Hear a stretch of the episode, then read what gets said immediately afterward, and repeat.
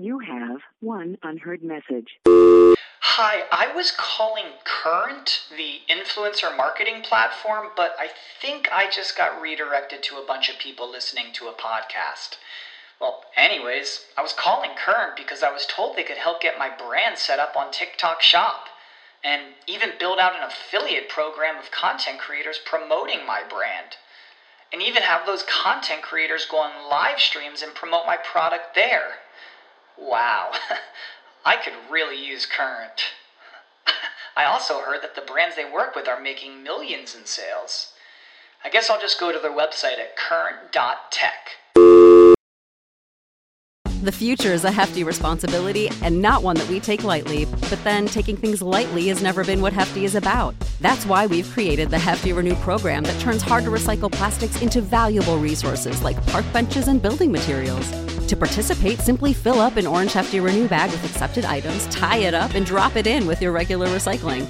That's it. It's that easy. It's time to rethink recycling with Renew. Particular valued resources may vary by geography. More info available at heftyrenew.com. I want to gut a cow.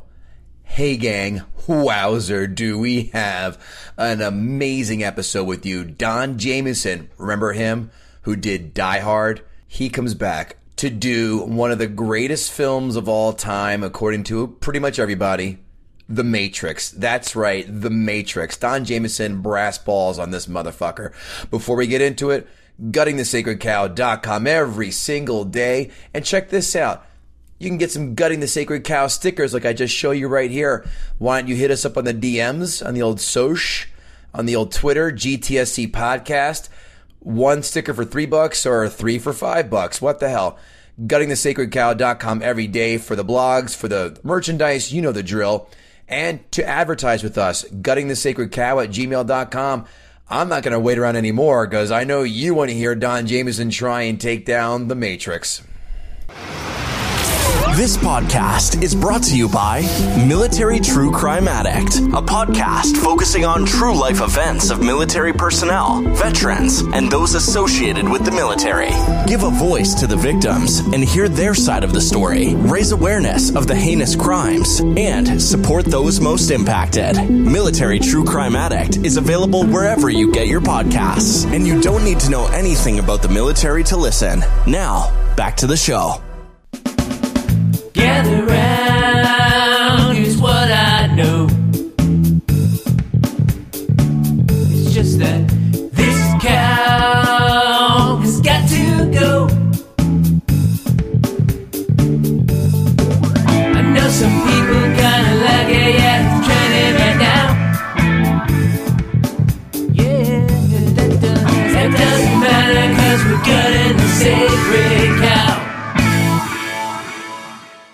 I don't see a salad bar. Well, Mahoney said the best salad bar in town. Mahoney, that's right. Well, damn sure better have. Kevin Israel name that film. I know I should know this one. Mm. You gave me such a softball last time. This is a softball too. Really is. Even I know this one. I can't. remember. I can't remember. Don Jamieson's our guest yet again. If you remember him, he has the balls to take on the Titan known as Die Hard. Returning for this episode, Don, what is that movie? What is that quote from? Jailhouse Rock. No. so cute. Police Academy 4. Uh, Citizen oh, on Patrol. Kevin Goatee, Kevin Israel, back with, like I said, Don Jamieson. And Don from the, uh, the that Jamieson show on Compound Media. You can you actually you can catch me on that. I was on that not too long ago as you listen to this. And uh, Don, what else are you up to? Tell the good folks what you're up to, where we can find you. Um, yeah, I'm on all the social medias. Don Jamieson, like you said, that Jamieson show, my my little rock and roll hang, and uh, you know, I love having comics in the studio with me, and you know, we talk comedy, we talk rock. You know, I'm not a. It, it's funny, man, because like what you guys do, and you know how clever I think this podcast is. Oh, but that's what you guys do. You guys are movie buffs, right? Mhm. And, and what you do would be the equivalent of me, like t- just booking guests on that Jamieson show that hate rock albums. You should. Like that would bum me, but that would bum me Yeah. out. Like, doesn't it bum you out every week? You got to sit and, and have one of the movies you love get torn to shreds. Well, that rarely happens because if we do disagree with them, we tear them to shreds. They don't have the ammo that we do. That's for damn sure. No, no one has ever. I have to. s- I have to. I have to say, and I've complained to Kevin about this a number Yeah. of times. That since doing this show, which we've been at for about a year and a half now, Yeah. uh, I don't have as much fun watching movies anymore. Like I still love movies, but I'm just I I start tearing everything apart, and I can't. I my wife actually said to me, she's like, "I you're you suck to watch movies to watch movies." Wow. I was like, "I know, I'm sorry, I can't help it." Ashley, we just don't like dumb shit anymore. We've grown up. Sad as that is. Right. And then on top of so on top of that, on top of you guys getting your feelings hurt for an hour, then you bring on your comedian fr- friends who are Yeah. who basically they're set up to fail. You know, we, we are the guests of dishonor because your audience is going to chew us up and spit us out. You know, I, I got a lot of you know I got a lot of heat for for trash and Die Hard, but I will say you know your fans are smart movie people and so um, they they were fair. You know, they were like, Good. yeah, J- Jamieson had some good arguments, but he was still out of bounds. So I appreciate that. But yeah, everybody you have on is set up to fail. Not true because there are a lot of films that people pick that we fucking hate as much as they do. So what's our honest to God our success our like to this dislike ratio is what slightly more dislike. There, Yeah. like, in a sense, we agree with them that that film stinks more than fuck you, you're wrong. And sometimes just like, eh, I like it, or and I'm not gonna die in the hill for it, a la Pirates of the Caribbean, where I'm like, it's fine, I like it. I'm not gonna go out on a fucking tirade and say it sucks. But I give my friend Don Jamieson all the credit in the world because he has chosen an absolute motherfucking juggernaut for his second. If you thought Die Hard was going to make your taint hot on fire, get a load of this one he's chosen for this one. He has chosen the absolute jug- juggernaut. I can't use, use that word enough. Juggernaut, The Matrix, the fucking first Matrix, 1999, budget 63 million, box office draw 465.3 million. Turn that into 2021 dollars, 100.1 million dollar budget, 738.9 million. Kevin, Israel, are you to messant? Oh man, that is and this and first of all, Don, kudos to you for picking two movies Yep. that are literally at the top of the mountain. Like you, you're like that guy who just runs into a fight head down and doesn't look at who's on the other side. Like God bless you for that. And number and number two, The Matrix is a is a is an action movie that inarguably revolutionized the way action movies were looked at. Like it, everything after the Matrix was trying to chase the Matrix. So I am very excited to hear your arguments for this movie. As Well, again, and and and, and you hate, we're we're all comics, and you always hate to, to to explain to people the joke. But let's let's just set it up now early, which is like this is all in good fun. Obviously, if I don't take an extreme side, this is not going to be interesting. You won't have me back. No one will listen. But I will say, whatever movie studio put this out, um, they could have just flushed $63 million down the toilet, as far as I'm concerned. Um, I do agree with Kevin. It did revolutionize something in my world. Um, I didn't need to take Ambien after I saw this film. Wow. That's insane. By the way, flush $63 million. Did you not just hear me fucking tell you, not even three minutes ago, $465.3 million? That's eight times almost ROI. So they didn't flush shit down and they also made two garbage fucking sequels. Before we get into it, I know you're excited, Don. Five, I'm sorry, quotes. I'm getting ahead of myself. I'm, I'm getting ahead of even that. Jesus Christ, Kevin. IMDb, as we know, is a scale one through 10 with decimal points. Don Jamieson, you are a guest. You go first. What did the Matrix score in IMDb? One through 10 with decimals. I, I mean, definitely at least an eight. Okay, we'll call that eight. Eight flat. point. I'll go eight point two. Eight two. Kevin Israel. Nine three. Eight seven. Ah, that's low. That's low. We split it. We split it. I'm very surprised that it's that low. Critics Rotten Tomatoes score, Kevin Israel. You know the drill. What did the critics do? I'm gonna stay. I'm gonna stay with my nines. I'm gonna go ninety three. Don, Nah, Rotten to uh, 87. Someone's got two showcases coming their way. And that's Don Jamieson, 88. 88. Nice. Well done, Don. I'm shocked that I know it's a popular. I know it's a popular film. All right. Doesn't mean it's good. Audience score, Don Jamieson for Rotten Tomatoes, 1 through 100. It's going to be right up there again. I think in the high eight. Maybe I'll maybe uh, audience. Let's go. I'll go to 90 on this one. Israel, Ah, yeah, I, I'm going to say 95. 85. Wow. Ooh. wow. This, wow. Shocked. Shocked. Yeah. Shocked. Quotes. I know Kung Fu. Show me. Guns. Lots of guns. Also used in John Wick 3. Did you know that? Yeah. That's all the quotes I have for this one because it's, they're too obvious. So I'll let my partner have a couple. So, Kevin, your honor. My name is Neo. And uh and there is no spoon. Yep. That was the key one. Don, any quotes jump out at you? It's a, any quotes jump out. The only thing that jumped out at me was when they went to the club at the beginning of the movie. They were playing Rob Zombie in there. Yeah. So at least for a couple minutes, I, I was having a good time. Five fun facts. Five fun facts. Five fun facts for you right now. It's time for five fun more facts. Five fun facts for you right now. The studios did not want the Wachowskis to direct The Matrix at first. So they wrote and directed Bound, which became a modest hit. Recently rewatched it. Pretty good. Yeah. Topless Yeah, Jennifer, t- topless, topless Jennifer Tilly and uh, Gina Gershon. They're lesbian bank robbers. If you have not seen that, Kevin. I have not. Number two, we all know Will Smith turned down the role of Neo, but want to take a few stabs on who did? Answers, all of them major A-listers, especially at the time. Four guys. Tom Tom Cruise. One. Any other guesses? Um, uh, who else?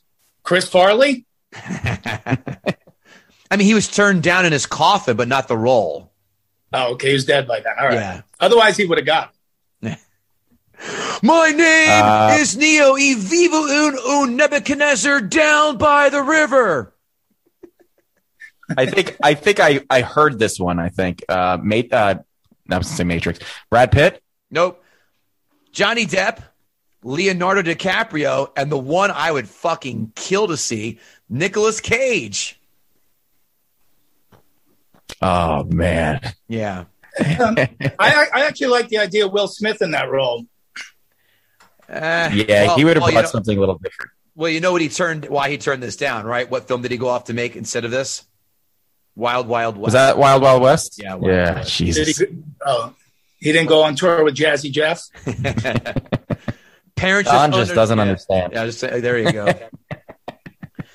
Number three, want to take a stab on who was considered for Morpheus? Uh, all very much A level guys at the time. Well, yeah, all of them A level guys at the time. I'll give you a hint. One of them, one of them, one black guy and two white guys.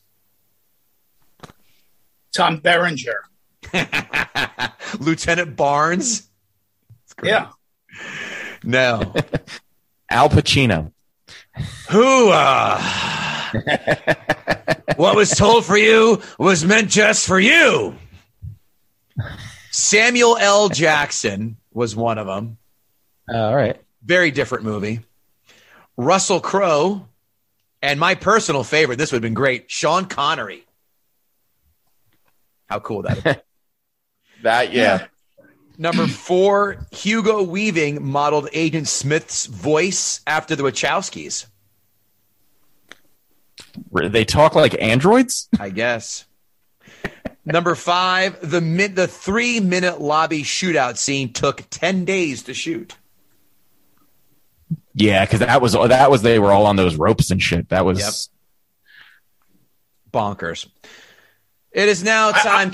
oh, what's I up, was Don? I was about to put a rope around my neck by the time I got to that scene. we wish you did. Love you too. Kevin Israel, this man is champing at the bit. He is Oh, yeah, deadly. He's taken the red pill down Hatred Boulevard. It's now time for Don Jamieson to gut, Gut the, the sacred sacred cow. cow. All right, I'll start by saying this because I did do Die Hard, and I want to. Uh, I di- I now want to apologize for all the things I said about Die Hard because compared to The Matrix, Die Hard is Citizen Kane, The Godfather, Gone with the Wind, and Birth of a Nation compared to The Matrix, which is two hours and fifteen minutes of just uh, desperately trying to stay awake uh, throughout painful dialogue, painful special effects, uh, and painful acting. Uh, just nothing, nothing reasonable or w- worth watching at all. And of course, it starts out with these movies. They never get the feds right. You know, the guys who are supposed to be feds mm-hmm. and they put them in the sunglasses and they all they all play the role exactly the same way like there's this cocky person and they're wearing sunglasses at night and inside and it's like it's it's it's a parody of what a fed would be you know what i mean like they put him in the suit they put the dark glasses on him but it, it looks ridiculous and the and they act like they look and so it always comes off poorly the only guy that's ever played a fed good is clint eastwood and he's the only guy that can do it apparently. So um, those guys were just as over the top as the, the Fed guys that were in Die Hard. Unbelievable, terrible acting, horrible. All right. And wait, wait, what, what That's Fed the- what Fed role was Eastwood great in, in the line of fire? In the line of fire, Right. that's a that's a patriot right there. What about Tommy Lee Jones? He did a pretty good Fed. Okay, yeah, Tommy Lee Fugitive. Jones. So you're right. Okay, you guys know movies better than I do, but How about I- you know, Keanu I- Reeves? How about me, a Keanu Reeves? How about Keanu Reeves in Point Break? God damn it! Okay, now you, you've gone off the rails. I am Um, FBI. Agent. so good.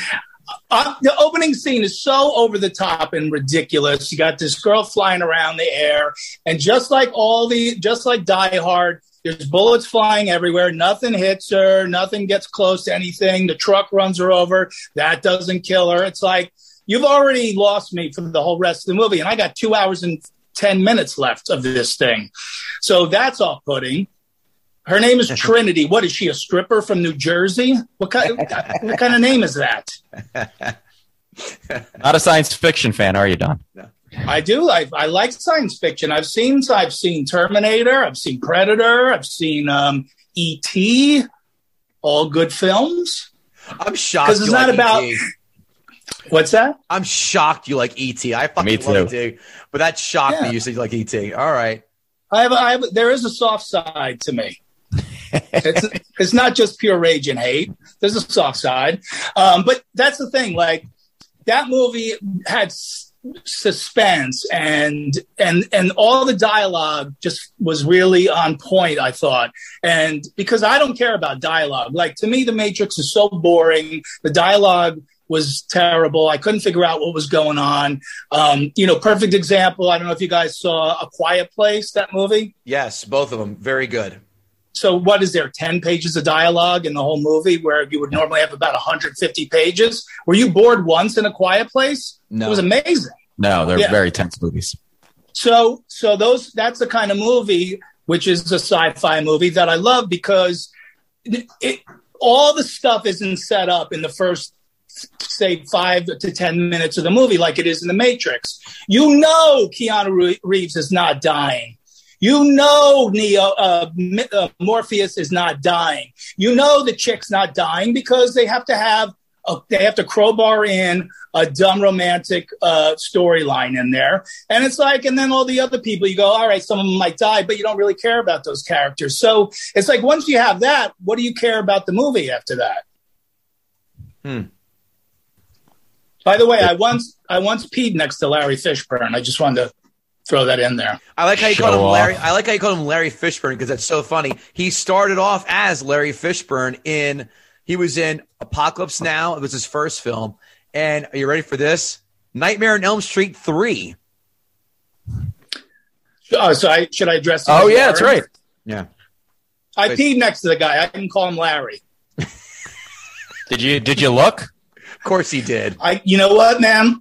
I, I didn't. I, I was a professional, Ah. uh, but I did look over at him and he smiled at me. So I don't know if he was looking at me, but I did pee next to him in New York once. That's a, how do you? And he smile- really is wait, one of our. How do you smile through a glory hole? How does that work? No, that was another. That was a Samuel L. Jackson. I was consoling him that he didn't get the role in Matrix. Um, You never I call think- a boner a smile, Kev? I uh, I think I think Laurence Fishburne is definitely one of you know the finest actors of our generation. But you know, I think I think what t- takes away from his performance in this is the same thing that I see in a lot of movies like this, and also a lot of TV shows, uh, particularly NCIS, Law and Order, all those crime shows. Everybody in those TV shows and in these kind of movies, they all act at the same exact level. Everything is urgent. Everything is this. There's no there's no levels of acting. They're all acting the same. They're all just in a bad mood, and everything's uh, hmm. And then when they have to make a point, they can take the sunglasses off and really drive the point home. But no one raises their voice in the whole movie. It's all flat. The dialogue just flatlines the entire movie. So, you know, Fishburne, he goes, This is how I'm playing this character. Maybe he didn't know everyone else is going to play the same character. So, you know, to me, it's like all the characters were just one big glob of monotone characters, you know? It was like, I, you know, I love Steven Wright, but I don't need to see six of them in a row. Wearing trench coats. Right. Well, I, you know, in a trench coat, you know, look, I, and the trench coat didn't bother me. I worked with Bob Levy in the '90s. I like the fl- the Florida, the, the top to floor leather jacket. Um, but uh, the sun, the whole thing with the sunglasses, beyond ridiculous. Like I said, the, the the guys who were like the feds with their dumb glasses on, then Fishburne with the glasses that didn't even have arms on the side. How do those stay on? What's he going? Was he swimming the 200 meter, uh, you know, whatever relay after this? I, you know, the, at the end when they're shooting each other up in the scene that took 10 days to shoot, which I wouldn't have taken 10 minutes to shoot that scene. They're wearing sunglasses. Of course, they can see perfectly. I, I walk into a comedy club after driving there for a half hour, my sunglasses on. I, someone says hi. I can't even see who they are. I'm like, wait, hold on. Let me take my glasses off. These guys are shooting people with three, 13 guns in each hand. No problem. Everything's fine. It's all the same stuff from Die Hard. All the same nonsense. You know, no, you know, nobody's getting hit except for the bad guys. So it's ridiculous. The whole thing on the phone with Morpheus when he's in the office and Morpheus is directing him through an office that he's not even in. I mean, come on, give me a break. I mean, that was so lame. It- the only thing that would have made it funny is if, like, if Keanu Reeves ran into like Milton from Office Space, that would have been funny. Looking for my stapler. Yeah. I mean, it, there was so many sunglasses at night. I was waiting for a Corey Hart song to start playing in the oh. background. Oh, ridiculous. And then the best joke in the movie was terrible. You've been bugged. ha ha ha. Yeah, because they put I oh because they put a real bug in him.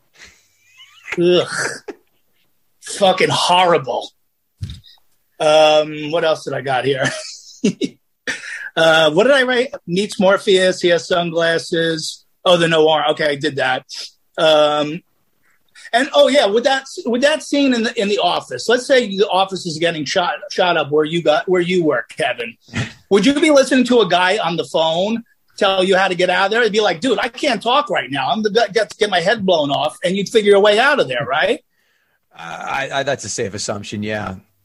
Right. I know you're supposed to, to suspend disbelief. I get that, but we're we're talking. This is the first 15 minutes of the film, and like everything is completely unbelievable. And then the most unbelievable thing of all, Neo doesn't know from anybody. He doesn't know from this broad that he met at the club. They didn't. He didn't even like finger or anything, right? you know, like there's nothing there. And then he's in front of this guy Fishburne, who's an an imposing character, this and that, and he gives him a choice. You take this pill, you go home. You take this pill, you go to hell. Oh well, of course I got to take the the pill that's going to take me to hell for the, for the rest of the movie. I mean, come on, that's it's that's so corny. Just just kidnap the guy and tell him you got to do this. You're the guy for the job. You're the one. You're the you've been you're the chosen one. We picked you. But for him to pick a pill, I'd go no. I you know I'm going home, bro. I, I just got yelled at at work for not coming in on time. I got no time for your nonsense. You got no arms on your sunglasses. I can't even look at you. Don Don was taking both pills and said, "Fuck it, one of these good things is going to happen." and by the way, it's Let's mix this shit up. To to be fair, it's really hard to finger a chick through leather pants. I'll give her credit on that one. That's a, that's a, that's a tough. Point. Well, she looked good. She looked good in leather. Yeah, it is tough, but she looked good. She looked good in the leather pants. Nice looking lady. Um, but and we will get to the whole romance part of it. You know, um, I don't know. You know, Reeves was in good shape. Maybe they, those were steroids he was giving him. I have no idea. You know, um, maybe I was jealous. He has abs. I don't. You know, but but that, just that scene where he had to make a choice, like that's something James Spader does, like in every movie. Like he always finds himself in these weird situations, and then he just kind of goes with it.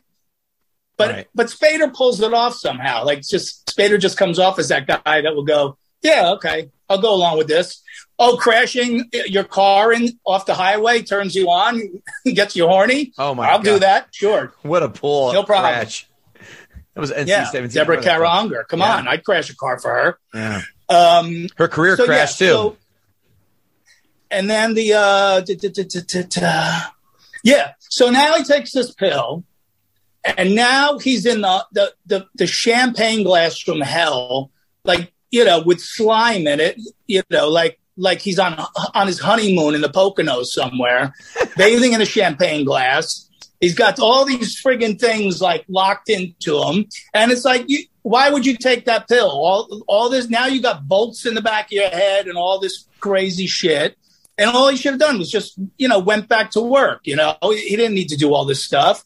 Um, uh, giant, yeah, he's got a giant bolt in his head. He's got the plugins on his arms, and and then this is in the part of the movie where I really started to fall asleep because at least some of that obviously had a visual element, but then all the dialogue after that is just boring exposition of artificial intelligence, which isn't even really a thing. And so it's like, it, it sounded like everyone's reading from an AI manual. You know, there's just no real conversation. It's not, hey, how you doing today? It's like they every monologue was meant to explain what's going on in the movie, and I didn't care what was going on in the movie at that point, and I still don't understand ninety percent of it, even though they explained it. And when you have to expl- and when you have to explain what's going on in the movie, it's it doesn't work out. You got to just know from watching it. I see. All right, Fair. Is that it? and Oh, no, okay. Keep going, baby. Yeah. I don't have much more because this is where the this was sort of the the part of the film where I started to get angry that I was still watching it and realized I still have like 45 minutes to go. um then uh yeah, Neo pukes. I did simultaneously. Uh the kung fu scene unbearable. That was so. The only thing that would have made that good is if they unsynced the dialogue like the '70s karate movies. Other than that, jumping up and down and flipping all over the place, it was ridiculous. It was silly. I know it's a callback at the end, but it, but a, an obvious one. You knew that was going to happen at the end with the with the, the, the last guy. Terrible. Um, you know, I wanted to karate chop my TV at that point. I'll be honest. And for the rest of the movie, I just sat stone faced and angry at you two fuckers for making me rewatch this again. um, so that's my review and sticking to it. You're welcome. What uh, number do you give this one through ten? One. Wow. what? Is, didn't you give Die Hard a one or He didn't even pause. He didn't even have to think about it. Oh. See, that's what you, that's what you want when people come in here and go, you know, I didn't like it. Four and a half. No, I want. I'm glad you said one. fuck this film. I like that attitude. Doesn't know mean we're necessarily going to agree with that or not, but we're going to find out. Before Kevin, we go to you first, though. We forgot to do our new segment, and that is, of course, Ask a Gutter. Bango to ask Don Jamieson, are we living in a simulation? If yes, and if you have the option of continuing to exist in said simulation or fight machines in a real world hell, in a real world hellscape, what would you choose? If I had to fight machines, Right. Are we living? Are, um, are we living in a, sim- in a simulation? That should be the first question we answer. Yeah, I don't. You know what? This is uh, this this doesn't come up on my nerd radar. This kind of stuff. I, I like I said, I like the Schwarzenegger films. You know, I like to like hang next to Arnie and you know, you know, mess. You know, fuck up the predator or whatever. I don't. You know, I don't know what. I, I don't really. You know, I don't have a good answer for that. Obviously. Fair. I, I like li- I like living in the real world. Brandon Oglesby asked, is your gutting based on real issues or are you just that emo kid in high school that hates popular stuff? I saw that one on Twitter. Yeah. um, th- this guy doesn't know me at all, but he, he kind of knows me a little bit. I, obviously, I'm a metalhead. I've always I've always gone against the grain, so I usually don't like things that are super popular. But um, but listen, you you were surprised I liked ET, so there's no reason that I shouldn't have liked this movie. I do. I think Keanu Reeves is a good actor. I think Fishburne's a great actor. So Larry, you know, I went. I go in with an open mind, and I came out angry. He also wants to know what's your idea of good sci-fi movies and TV. I ask only because I've never heard of a good reason for not liking this movie that wasn't about the CGI. So he wants to know what's your idea of good sci-fi movies and TV. Well, I'll, I'll say this. Um, well, I, mean, I named the movies that I like pretty much, Right. but I mean, um, and there's others, but um, the CGI to me was actually it was actually probably for me the best part of the movie because at least there was some visual effect going on. Yeah, it still holds up. I think. Kevin, agree? Yeah, yeah. I was impressed by how well it held up. Fantastic. That I think that does it for Ask a Gutter. Does it? Uh, yes, that'll do it for Ask a Gutter. Kevin Israel, why don't you start off tonight's session? So this movie goes back to my senior year in college. Uh, I think it was uh, one of the last things I did in my senior year of college. I, I went on a date and we went to see this movie, and I'm I'm reminded how well they marketed this movie because everybody wanted to see it, and nobody had any fucking idea what this movie was about. You you, you knew there was. I think there there were some action scenes that you saw in the trailer, but you you had no idea what it was going into it.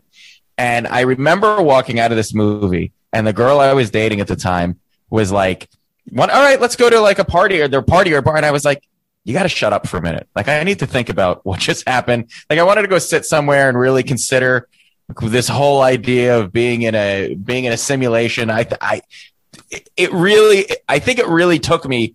How much I didn't know about this movie, and especially in today's day and age, when you very rarely go into a movie and not know everything about the movie. So, the, and I, this was probably one of the last big budget movies that really took that marketing chance of not telling you anything that you were getting into. So that that always stood out to me as being such a a cool kind of special experience. As one of the last times that I went in excited about a movie with really no idea. I think Independence Day did it too. You really you just knew that the Capitol building exploded or the White, White House, House, explodes. yep. That was it. And so and they just don't do that anymore because they don't have the faith in the audience to to take a chance. So but the the movie itself has it it hasn't aged great. It's aged okay, but there's a lot of stuff in it that a, a lot of the a lot of the storytelling choices. I, I feel like number one, they didn't have a lot of faith in the audience because Don is right. They do explain a lot. Um, and there's a lot that have the beginning of the movie when she's sitting in the desk and then they, the cops break in. Why is she just sitting there? There's no reason for her to just, she's sitting in the corner of a room facing away from the door, just sitting there. And there's no, there's no explanation for why she's sitting there. And then she, and then when she goes to get Neo and she's in the, they're in the club, which is, by the way, the quietest nightclub ever because they're able to whisper to each other and have a Oh, conversation. wait, yeah, Kevin, that was that's the great point. You just made two great points. Although I'll say the thing about her just sitting there when the cops came in was like her confidence of, at being like this kind of superhuman chick. Like she knew she could kick their ass at a moment's notice. I even I sort of you know let reality pass on that one. But the nightclub thing was so funny because she leans in to talk to to Keanu, and she's like an inch away from his ear, and as she leans in, the music c- goes down. and if you've ever been drunk in a nightclub trying to talk to somebody before, you'll know you'll know you're like, "Hey, Yeah. my name's Kevin. Levin, Kevin, You're trying to fold their ear down. And, Good enough. Gavin, Devin. Gavin. Good enough. Go enough. Go with whatever you believe. Uh, so, but my question is, and this has always bothered me, why didn't she just take Neo to see Morpheus at that point? She was with him. He was there. She was telling him that he's in danger. She could have just taken him to see Morpheus at that point. They didn't have to go through that whole rigmarole of him getting the phone and getting chased around the building and then getting taken hostage by the uh, captured by the agents. That whole thing could have. She was right there. You could have cut out almost twenty minutes of this movie. That was sort of uh, uh, the scene. Uh, obviously, being held by the agents was was cool and and moved the plot forward a little bit. But the whole scene in the in the office, I don't know that did a lot. And I didn't realize, and I almost felt like I was watching the wrong version of the movie. I didn't I didn't remember there was this abrupt edit from him standing. He's like looking out on the ledge, and then suddenly he's being arrested and taken into the car. And there was nothing that explained like how did they get him? Did he go back in the? Obviously, he went back in the building. It that was such an abrupt edit. It felt like there was probably more there, and they had to shorten it, so they just cut it out because it felt very. It was a very awkward transition. The the the scene where he gets ca- where he is uh, captured and and being held by the cops is a so or the the agents is so awesome. I love in movies and and this does happen in real life where people say, "I know my rights." No, you don't. No, you don't. you don't know your rights, and you think you do. And if you if you knew your rights, you wouldn't be talking at all. And whenever they go, "I want my one call," that's not really that's not really a thing. They can give you a call, and you're allowed to have a lawyer. But there's not this thing where you get one phone call. That was something made up by the movies and then just propagated through movies. And now probably every every perp who gets who gets booked for something is like, I want my one call. And the cops are like, We don't have to give you a fucking call. Where are you getting this from? You watched you watched too many cop movies. It's like when people don't say goodbye on the phone. It's just become a Yeah. thing. Yeah, right. Right, right, exactly, exactly. Um the bunch, the scene where, and the, the going back to the scene in the, in where they're interrogating him, they, they suddenly start, they're a bunch of guys and, and they're like a bunch of big guys in suits. And suddenly they knock him down on the table and they start tearing his clothes off. I would have been like, oh my God, okay, they're just putting a, oh, they're just putting a robot in my stomach. I thought this was going to go somewhere else so much worse. I'll deal with this thing in my gut because I thought I was about to get raped in the ass by weirdos. Um, and then so then so then he finally goes and he and he meets with Morpheus. And by the way, if they were able to take out that um the the bug, if they had that whole device that they could have taken out the bug, then again they really didn't need to go through the whole process of trying to coach him to avoid the agents because they could have just let that whole thing happen and then gotten sucked the thing out of him. That wasn't even like a big deal. So there was there was a lot in this movie that happened that feels like it could have been avoided, but they needed to tell the story in a certain way. So it, it the story, and again, this is just because I've become so hyper analytical because of this fucking podcast that I, it it it just it it all stands out to me. And one of my one of my big problems with this movie uh, has always been, and I and I just I've never I've never wanted to spend the time to figure it out. The whole science behind they have to be at a landline to call into the ship to be sucked back to the ship. They can't do it from a cell phone for some reason. And they have to, it has to be a landline and they have to get the call. It never, it never quite made sense to me. And it almost felt like storytelling where they're like, just, just go with it. Just trust us. This is how it works. And then, and cause then there's, there's also the scene where Morpheus comes into the ship and he's like, we need to, we need to go up to transmitting level. So they, so obviously they have to go up to a certain height so they can get into the matrix. And how exactly do they plug into the matrix?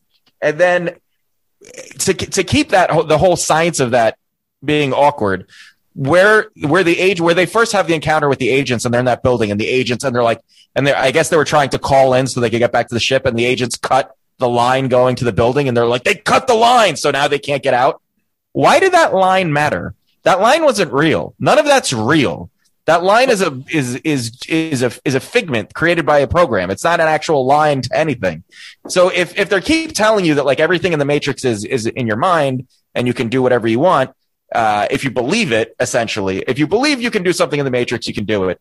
Then you should just be able to almost through your mind contact the ship and send out a signal because that's all any of this is. It's all just programming being sent in one way or another. So uh, it, it, it all just it, it it never added up for me on like my 10th rewatch of this movie. I never thought about any of this before, but I've I've seen this movie so many times that uh, that you, you like, some of it does stand out to me.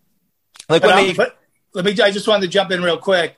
Um, you you you still win in this scenario, Kevin, because I'm just learning right now um, after watching the movie a little over 24 hours ago that they were on a ship. that uh, yeah, that was a it was a uh, it was a hovercraft. I had no idea. the Zero Nebuchadnezzar. idea. Yeah. Um, they need they needed the and so- cable. so- they, they needed the cable so they could go travel. Because if, if willy nilly, you can't travel back into the main or to, to life without the cable. That makes perfect sense, I think. Because if it's just a random cell phone, but the cable signal- doesn't really exist.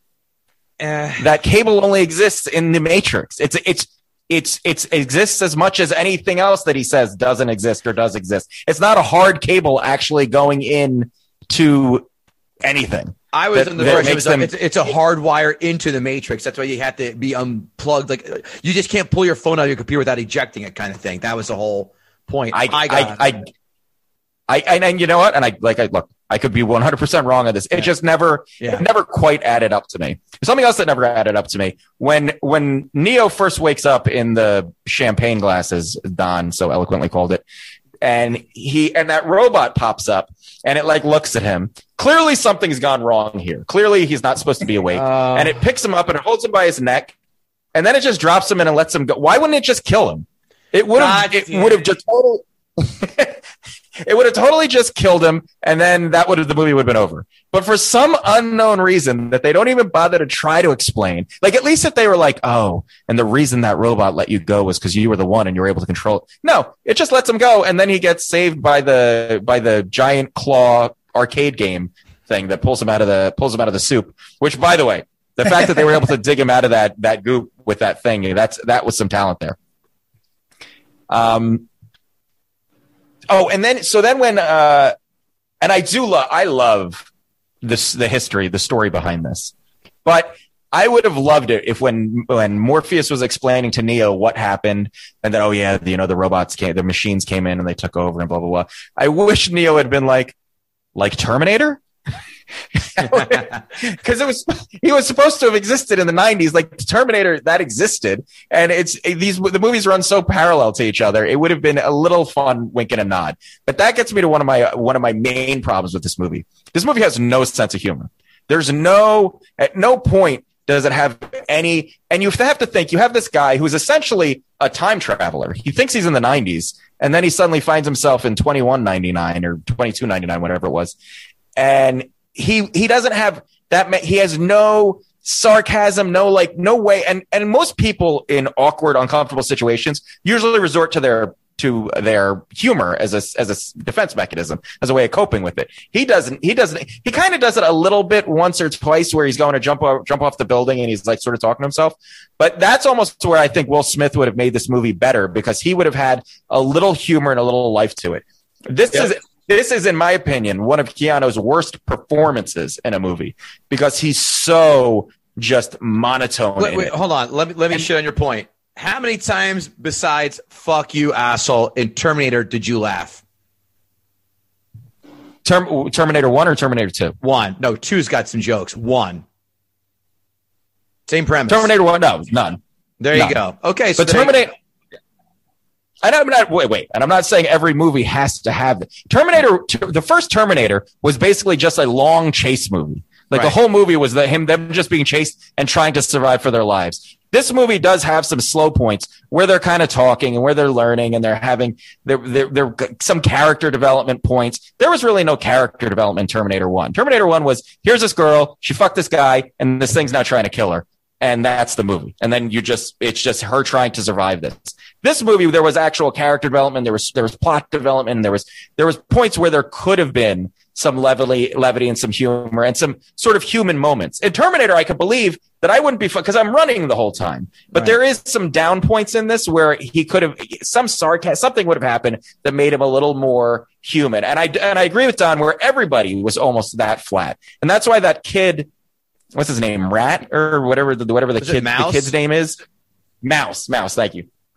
Almost comes off out of place because every now and then he has this like weird little line where he's like he's you know he's a creep or whatever and he's trying to have make him have sex with the lady in the red dress and he almost seems out of place because everybody is so just so monotone and i guess if you get beaten down by years of living underground because you're about to be killed by robots maybe that's the way it would go but it, Yeah, but you had Joe Pants. You had Joe Pants in there. He would have been. Joe Pants is the greatest. Like he could have been the comic foil in that, and he he do, he's pretty much the only guy who did sort of break out of that monotone thing. Man, I was I was waiting for him to turn into the guy from Midnight Run. Man, that would have been awesome. Man, and you know what See, they at got the the Duke.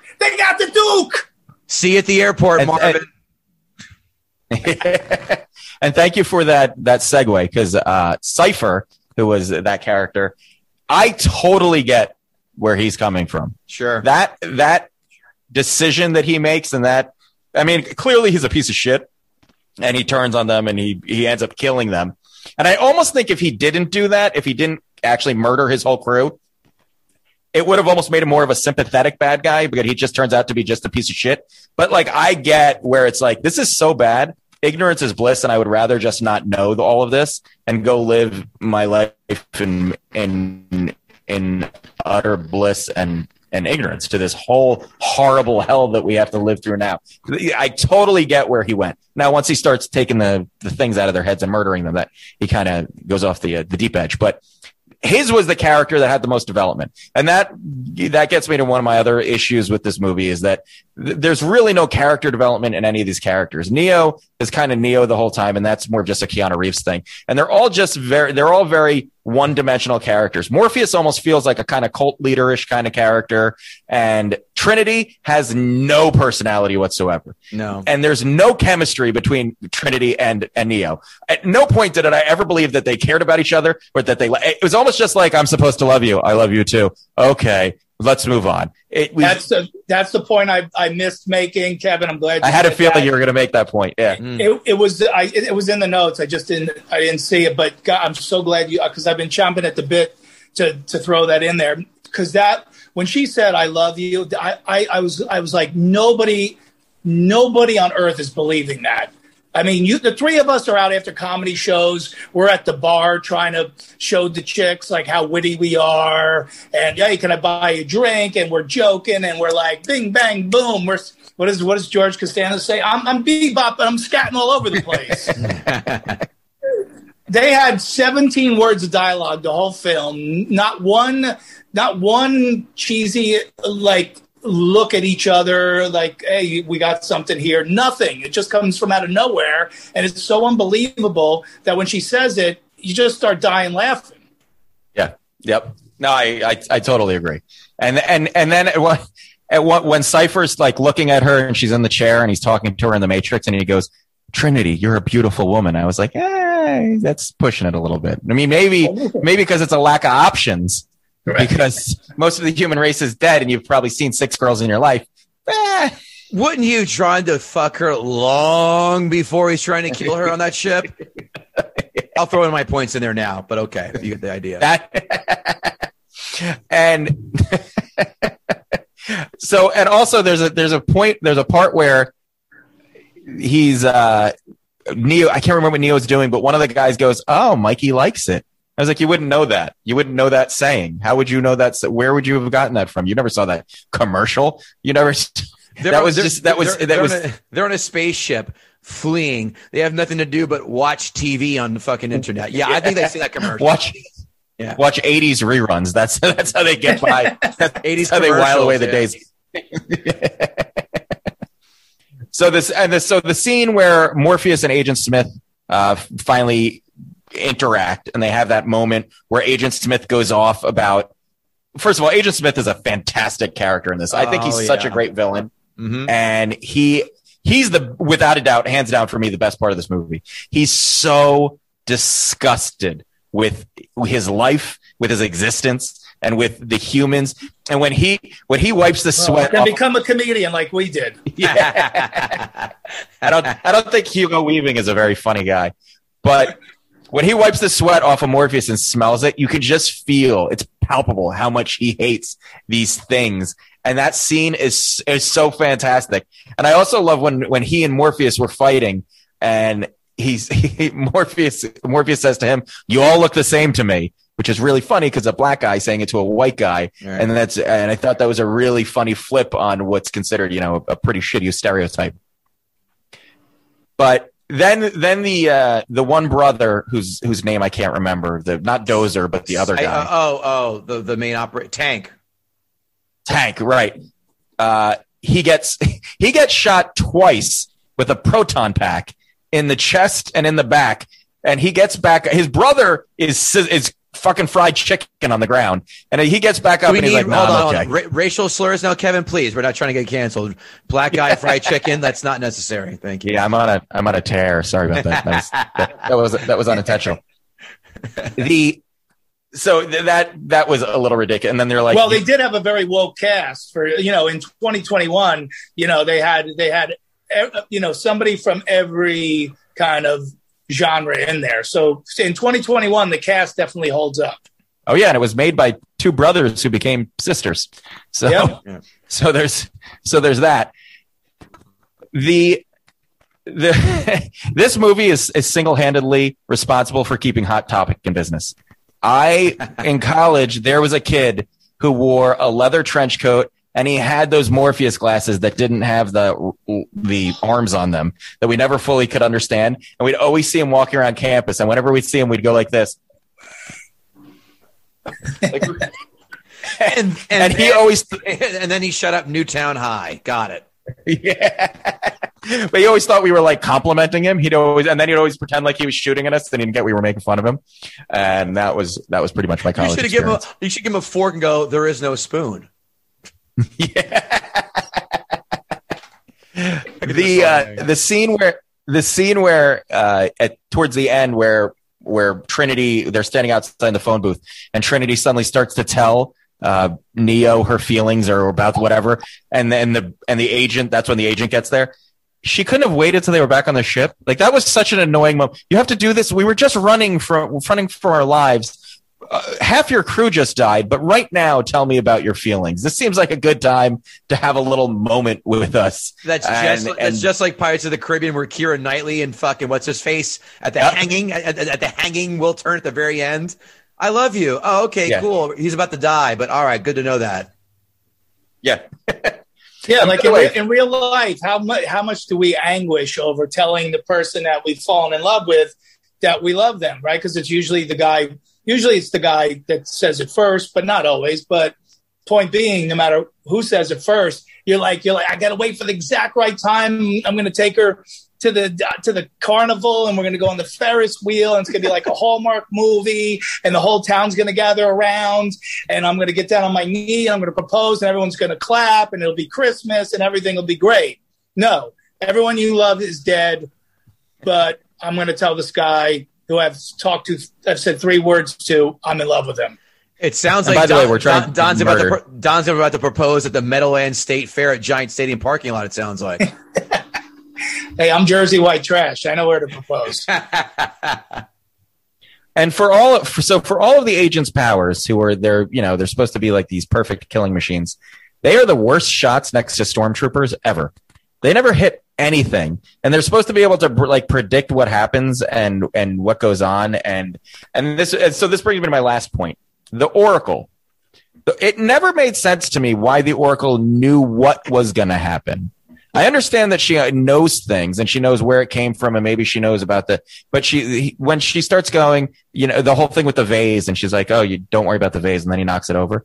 Why is she able to see the future? That doesn't make any sense. And I guess it made a little more sense when I think it was the second movie or the third movie, the second movie where they met the architect and he started saying about how this all happened before. And this is, you know, the seventh time this happened or whatever. But it all happened exact, like it happened down to the detail of him knocking over the vase that she knew. That just, that seemed a little, a little out of place for me. But I do really like the Oracle character. And I love that scene where she, where they're in the apartment and they have the weird little Buddhist looking kid bending spoons and they're juggling blocks and whatever. Anyway, overall, I still love this movie. I knew it. I fucking knew it. and it, it does have a lot of problems. A lot of it, a lot of it. I and I have to admit, it has slipped a little bit. It, it's it's not it, and I think just because so many incredible science fiction movies and and stuff has come out since then that you start holding it to these these standards that have built on it actually. But the concept of this movie is amazing. The characters aren't great, and there's not a lot of there's not a lot of meat to dig into as far as the characters go, other than Agent Smith. But that just goes to show you how great the concept of this movie, the idea of being trapped in a in a program and not even knowing about it and fighting in this world that's that's not real and this this virtual reality. It's it still blows my mind, and I still think go back to the point where I saw that movie and I remember how blown I was away I was about it. So does it does it has it lost maybe a step, half a step? I think so, but does it still hold up and is is it still a great movie for me? Yeah, I I will always love this movie. Number uh an 8. Oh boy. These notes brought to you by guttingthesacredcow.com. Every day you can find fantastic articles and a lot of that doesn't happen where Kevin Israel and I pull out stuff that they try and pass off as regular daily occurrences, but in real life just don't fucking happen. Like in Rocky 3, Rocky and Clubber Lang are trading blows, but no one has their hands covering their fucking face. give, me a, give me a goddamn break. And of course, if you want to advertise with us, gutting the sacred cow at gmail.com. Notes this was one of the last films I can think of that had a kick ass fucking soundtrack. Don Jamieson, I am disappointed you did not go even deeper being a music guy into this soundtrack. Prodigy, Rob Zombie, yeah. the list of Rage Against the Machine, the list goes on. That whole tech noir, whatever the fuck you call it, industrial, that's what I meant to say, excuse me. Fucking amazing. I have that album. I still listen to it.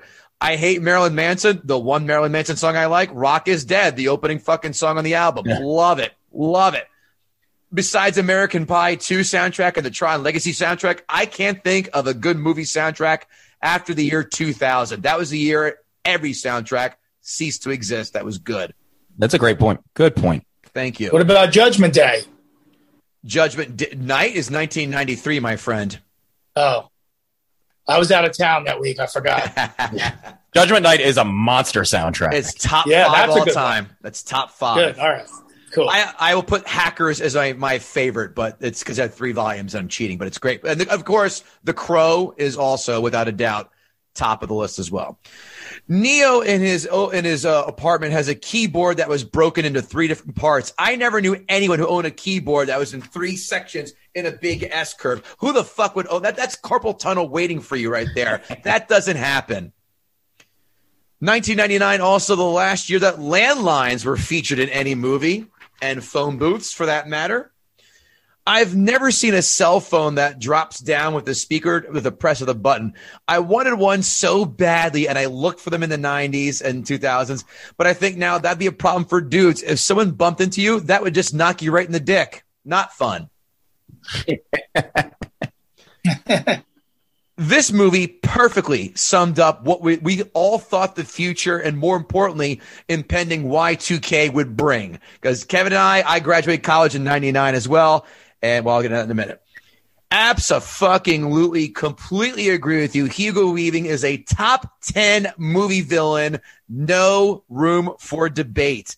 His speaking mannerism, which I learned about the Wachowskis, he modeled it after, it just grabs you. And when he does the whole humans are compared to viruses speech is fucking amazing. And just where do they think of this shit? This is brilliant. Switch and Trinity look like they both came from the Lilith Fair. I never knew anyone to rock out Morpheus's shades, but I'm glad Kevin Israel threw a monkey wrench in that point of mine. Cool. Ironic that the guy who tried killing the crew of the Nebuchadnezzar took a dildo in his butt from Janice Soprano. That would have helped. The, that would have helped the Matrix. Yeah. Funny how the current real world in the Matrix looks like current downtown Chicago. Was it Chicago? No, I just it looked like downtown Chicago now. Now, yeah, the great Oh. Gene Siskel said this movie would have been better with a lot more dildos in it. And I quote, Well, I what can did he? hear him saying that. Yeah. Besides the brain cancer talking. Uh, next one. Instead of eating that oatmeal slop every day, why not upload a cooking program into them while in the Matrix so you learn how to cook something different besides that shit? it's now time for a subtle reminder that Laurence Fishburne's daughter, Montana, does porn. "Oh yeah, Googling. I, you, you can. I'm, I'm talking, so you can Google all you want to. um, oh, we talked about before, but before people demand uh, this is one big that doesn't happen, know this: in the confines of that this story is told, anything goes. So that doesn't happen does not apply to the Matrix because of the story which it's told. I had the Matrix code as my screensaver on my computer for years. I have no shame admitting that. Can we please stop the fasten your seatbelts cliche whenever something is about to happen? That is so fucking trite and hack and ugh. When Neo is with the Oracle and knocked over said vase, he has a two to three Mississippi to catch that thing instead of watching it tumble to the ground. It hits his jacket and then the wall and then hits the ground. That was a delayed, shitty reaction. I'm not buying that. The lobby gunfight scene is still fucking amazing. Man, I love that scene. Loved it. It's just the whole and the music hits you too. You're like, ah. And parodied very well in the film Scary Movie. Yeah. I uh I'll never forget. Yeah, they did this in the, in the in the movie Scary Movie, which is a funny fucking film. how many how many Matrix references did you have in your in your act after that movie came out?" I wasn't doing comedy 99, thank God. Uh, the Su- I remember how this transpired to a T. Kevin Israel, you're right on most of it. The Super Bowl had a 15 second teaser and then told you to go, go to the website, whatisthematrix.com. And like a true nerd jerk off, I went to my computer lab class the next day and did that and went to the, and was a Computer the lab. I know, right? I know. I saw this in the fucking theater and walked out with my mind shattered to pieces. Usually today I've got three pages of notes and jokes, but nope, this is the fewest amount of notes I've ever taken. I was devastated how awful the sequels were, but that video game for PlayStation 2 is awesome. If you have it, find it. It's great. I own this film. Every time it appears on cable, sucked right in. Kevin Israel, you did a better job of trying to gut the sacred cow than Don with those points you made. I want to point that out. I agree. The remote test was pretty much designed for this film, Star Wars, Pulp Fiction, Caddyshack, and Shawshank. This, the effects still hold up, and I buy this story. This story is as airtight as a dolphin's asshole. I'm in, all in, completely hook, line, and sinker. The characters are memorable, but you're right. They are dry. They're bland. And do you remember the fucking guy with the ponytail who could shot his name? I had to write it down. APOC. Why? Because he doesn't do shit. The mousy kid forgot his name too. Had to write it down. And you're also very right with the whole wait a minute. How does she fall in love with him? Because the Oracle said so. That's the only th- crutch they're leaning on with that. I let that slide. Otherwise, this film is in, it's the most groundbreaking and unique story we have seen. in, tw- tell me something that you've seen the last 25 years that's more unique and groundbreaking than The Matrix. Yeah, that's what uh, that's what I want a grandmother in a five floor walk up in the Bronx to predict that I'll fall in love with a woman who hasn't cracked a smile in 30 years. I don't think that's a Hey, focal she made wonderful movie. chocolate chip cookies. She did look like she made a nice cookie. Yeah. For Christ's sakes, this is the reason why bullet time effects are now around. As as tried to be copied by that shitbox movie Swordfish. Hey, at least we got to see Halle Berry's tits in that film. This is in my top five of all time films, Jo- Don Jamieson. I shit you not. This is a spearhead of the remote test. I'd be remiss to give this anything less than a nine and a half. This thing is damn near perfect. damn near perfect. I fucking Wow. love it. Wow. I absolutely. You've you've heard me say this with my top five. Oh, yeah. yeah. Well, listen, Ke- I think Kevin mentioned, uh, Israel mentioned earlier that, so di- the first time you saw it was with a date, Kevin?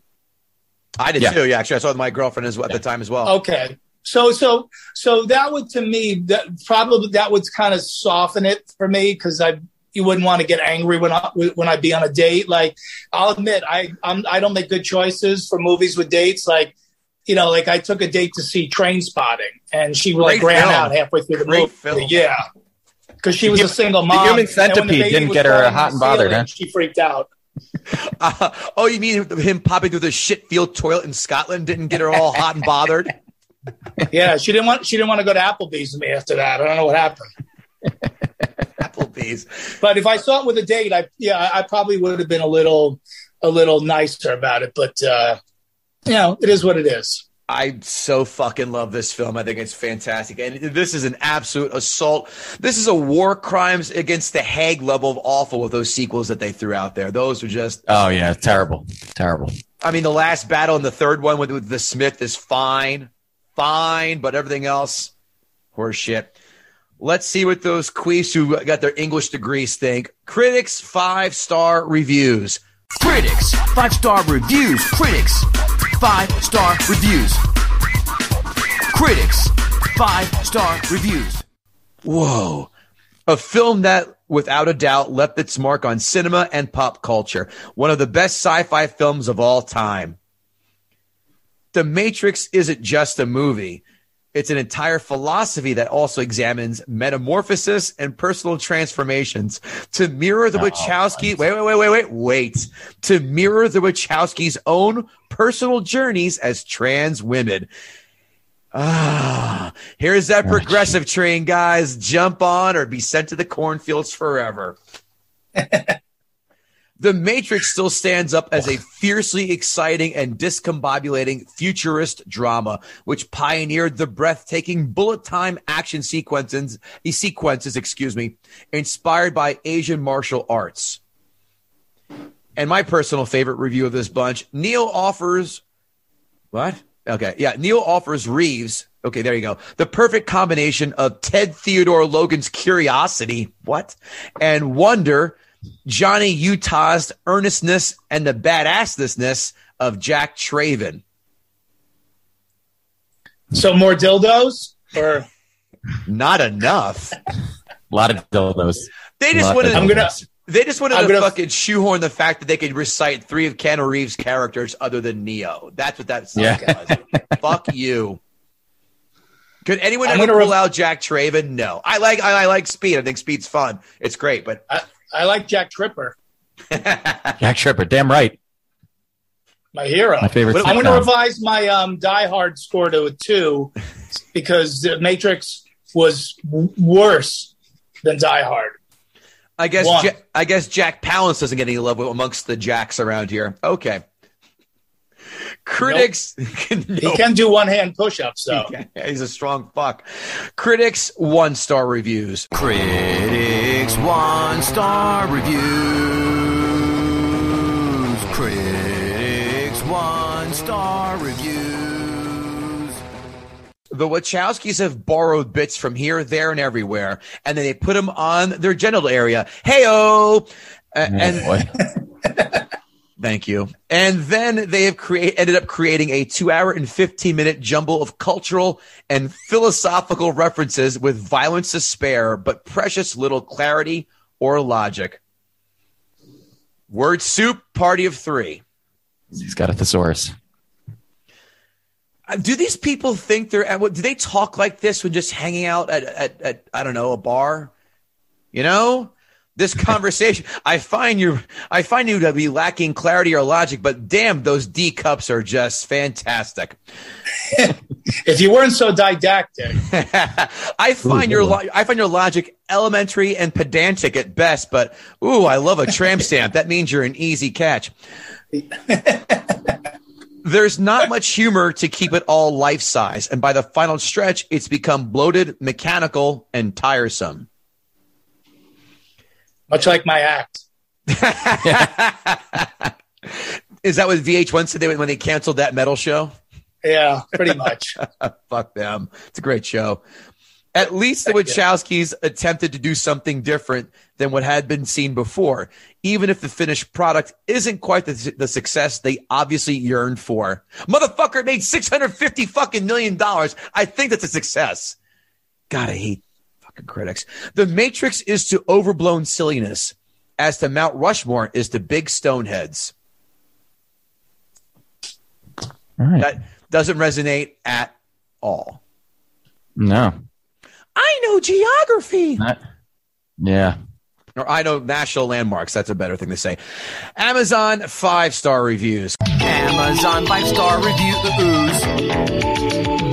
It's time for Amazon five star reviews. Five star reviews. A couple of these are wordy, but believe me, worth it. The Matrix is a classic film and will continue to appreciate as we ascend into the technological advancements of today's world. It's incredibly odd watching this movie 20 years later and somehow seeing how the assumptions of the internet technology and society were addressed here. All that withheld, it's still a great piece of sci-fi action that has been rarely met with a competitor or similar style. Yes. I just said I wanted the chicken parm, dude. That's all. Basi- basically, the Matrix is breaking down modern systems of control in the world. The days of dictatorships that try to run people's lives via police state are over. Today's systems like racism, sexism, classism, etc., work via controlling people's minds and how they think and see the world. More insidious is that people are brought up within these systems and don't even know they exist, just like Neo before he is freed. This theme is played out throughout the entire movie. Jesus. Signed Alex Jones. That sounded that sounded more boring than the dialogue in the movie. Yeah. I am the biggest movie buff that I know. I have seen thousands of movies. 17 years after the Warner Brothers released this movie, it amazingly remains to be, for my time, my favorite movie. XDD. I don't know what that is. It has everything action, sci fi, adventure, mystery, romance. Slow down, Junior. And, All a, and a hell of a unique story that is well written, produced, and directed. To coin a phrase from an earlier Keanu Reeves movie, excellent. One of the best movies ever. I understand how a generation that was born after cell phones, PCs, and the internet were commonplace. My find my find it hard to appreciate just how awe-inspiring this movie was, and for many still is. Keanu Reeves, you just had my heart from the first time I saw you in Paula Abdul's video, Rush Rush. I knew Oh, that. I had no idea. Who wrote that? Kevin Israel. ah, I love Rush Rush. Back off. All He's right. more of an MC scat kind of fellow with opposites Goddamn attract. right. I'm going up. You're going down. I knew that then you were a star. I wish you continued success in your career. Just take all the hard hits on the chin and keep getting up. Like Johnny Mnemonic, was she still giving the hurrah, hurrah after Johnny Mnemonic? What a piece of shit that was. What a, That was a bad one. What a great soundtrack. Also throw that in the mix. Amazon one star reviews. Amazon one star reviews. It's time for Amazon one star reviews. Amazon one star reviews. Kevin Israel, right up your alley. 13 blasphemies. Not why, not sure why Hollywood insists on blaspheming God, but it does. Jesus' name is the only one you'll ever hear used as a cuss word. Cuss word. Hmm. Wonder why. How about Jesus Christ? You loosen up your silly cunt. Now I just have 11 more to tie the matrix. So they would be happier if people just went, "Holy Buddha." Yeah. Except she should. P.S. The N word is okay. Just kidding. I love this movie when it came out. It ruins the third wall when some of these words are overdubbed. Every F word is dubbed over. I love this movie. By the way, I don't remember them saying fuck, but then again, I'm I don't think they said it once in the movie. It's, right. Isn't the movie PG? No, it's R, but it's because of violence, not because of cursing. I love this movie and still won't ask for a refund, but I'm a grown man. I can handle the F word. After this, to the seas I go to search for a full booty, a booty full of F word versions.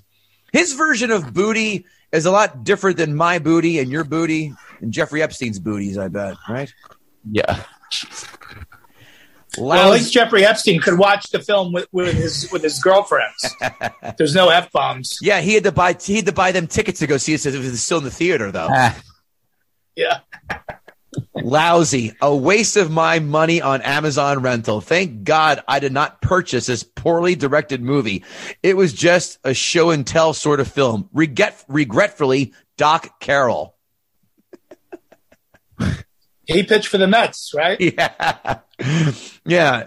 Uh, he, uh, he, he, he, once he, he ran by the showers and did a towel snap on Sid Fernandez's ass.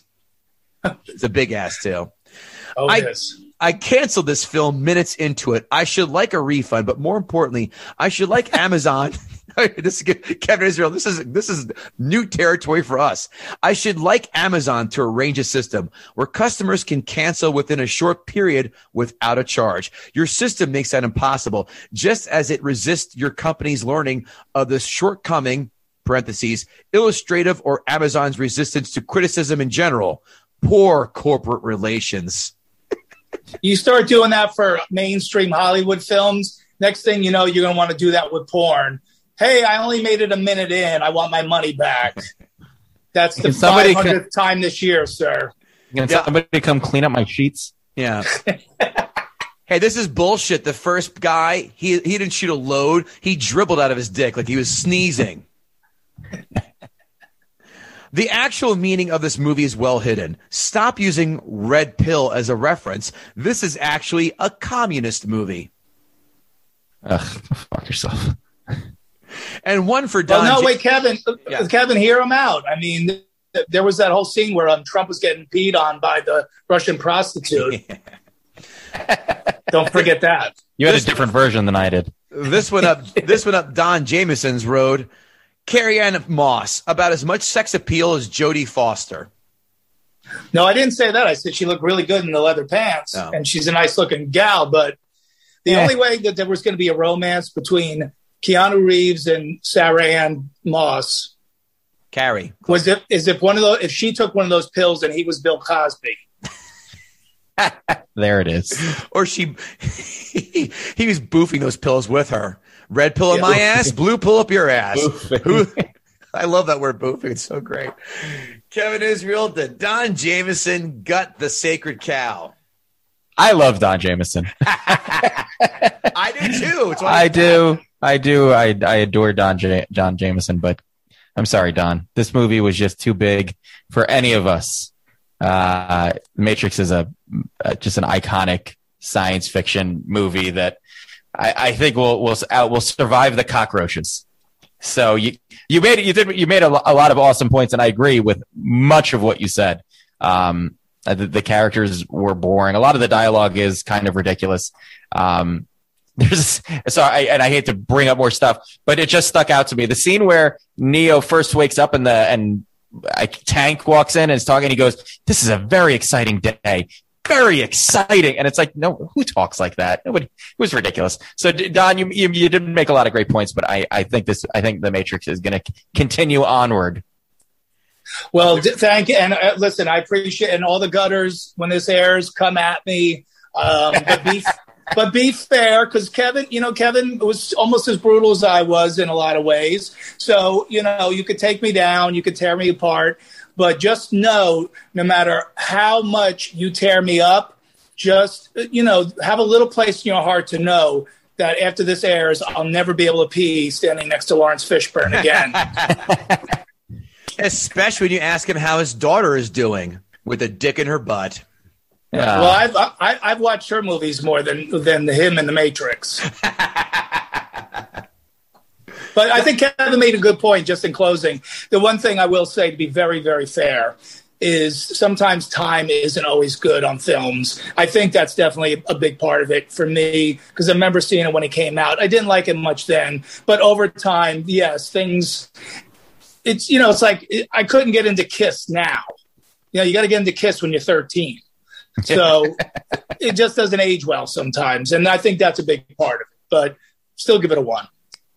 I never got a kiss now or then as a kid. I just don't. Okay. That's for your show to discuss on that. Speaking of that show, John, Don, why don't you tell us again, what are you up to? Where, you, where we can find you? What, what you got cooking? Yeah, out doing gigs. And, um, you know, I'm on the Instagram and the Twitter and the Facebook and all those fun places where we show so much love to our fellow human beings. Uh, so find me on there and cuss me out, but uh, come out and buy a ticket to a show. We're back. Live comedy is back. And of course, go see the Kevins as well and check me out on that Jamieson show at compoundmedia.com. Kevin. Israel. Yeah, man. Uh, KevinIsrael.com for my dates and shows coming up. I'm at uh, Foxwoods Casino up in Connecticut at least once a month. So if you're up there, come check me out. And uh, more importantly, leave us a five star rating and a quick sentence review. It helps us. It helps boost the, the the the visibility of our of our platform and makes more people get to listen to exciting reviews like what Don Jamieson just gave us. And we want more fans. We want more people to know about us. And you can contribute just by just by clicking five stars and leaving a I love these guys. That's all it takes. That's all it takes. Just 25 cents a day and you could feed Kevin and Kevin. and so that fat fuck Sally Struthers. Is she still alive or or not? Yeah, she died eating an Ethiopian kid. Uh, she'd still be Wow. What she choked on one of the many bones because there wasn't much skin there. All right, shitty fucking Ethiopian jokes. What was this? What was this Live Aid 1989? KevinGoatee.com. Uh, NFL season will be coming around soon, so you can check out my picks. I'm a lot better than uh, Don Jamieson's network partner, Gino Bisconti. That's for sure. His picks are terrible, but I love Gino. Gino's fucking great. Actually, he's due for a return visit on this show, too. KevinGoatee.com, GuttingTheSacredCow.com for uh, all the blogs we do every single day. You want to uh, advertise with us? Gutting the sacred cow at gmail.com or just drop by and say hi. And we are selling our stickers three bucks for one or three for five bucks. Just DM us wherever you catch us and subscribe to us on YouTube. We're getting closer and closer to monetization. Just turn off the notifications. We don't give a shit as long as you subscribe. That's all we fucking want. Don Jamieson, man, we love hanging out with you. And holy You're shit, best. I look at the clock and we have gone an hour and a half. That's a long time. That's I think that breaks Landau's record when he did uh, Goodwill Hunting of uh, of time. So, well done. It was Thank- really fun, guys. I, yeah, I love the podcast, man. And got- yeah, I hope you guys make a million on it, We're trying. Me too, God, too. God, God knows we're fucking trying. or at least a hundred. We'll take it. A We'll hundred take it. a hundred dollars would be just quite dandy too. Kevin Goatee, Kevin Israel, thank you, Don Jamieson. We'll see you guys next time. Later. When you need mealtime inspiration, it's worth shopping Kroger, where you'll find over 30,000 mouthwatering choices that excite your inner foodie. And no matter what tasty choice you make, you'll enjoy our everyday low prices, plus extra ways to save, like digital coupons worth over $600 each week. You can also save up to $1 off per gallon at the pump with fuel points. More savings and more inspiring flavors make shopping Kroger worth it every time. Kroger, fresh for everyone. Fuel restrictions apply. Save big on brunch for mom, all in the Kroger app. Get 16 ounce packs of flavorful Angus 90% lean ground sirloin for $4.99 each with a digital coupon. Then buy two get two free on 12 packs of delicious Coca Cola, Pepsi, or 7UP, all with your card. Shop these deals at your local Kroger, less than five miles away. Or tap the screen now to download the Kroger app to save big today. Kroger, fresh for everyone. Prices and product availability subject to change. Restrictions apply. See site for details.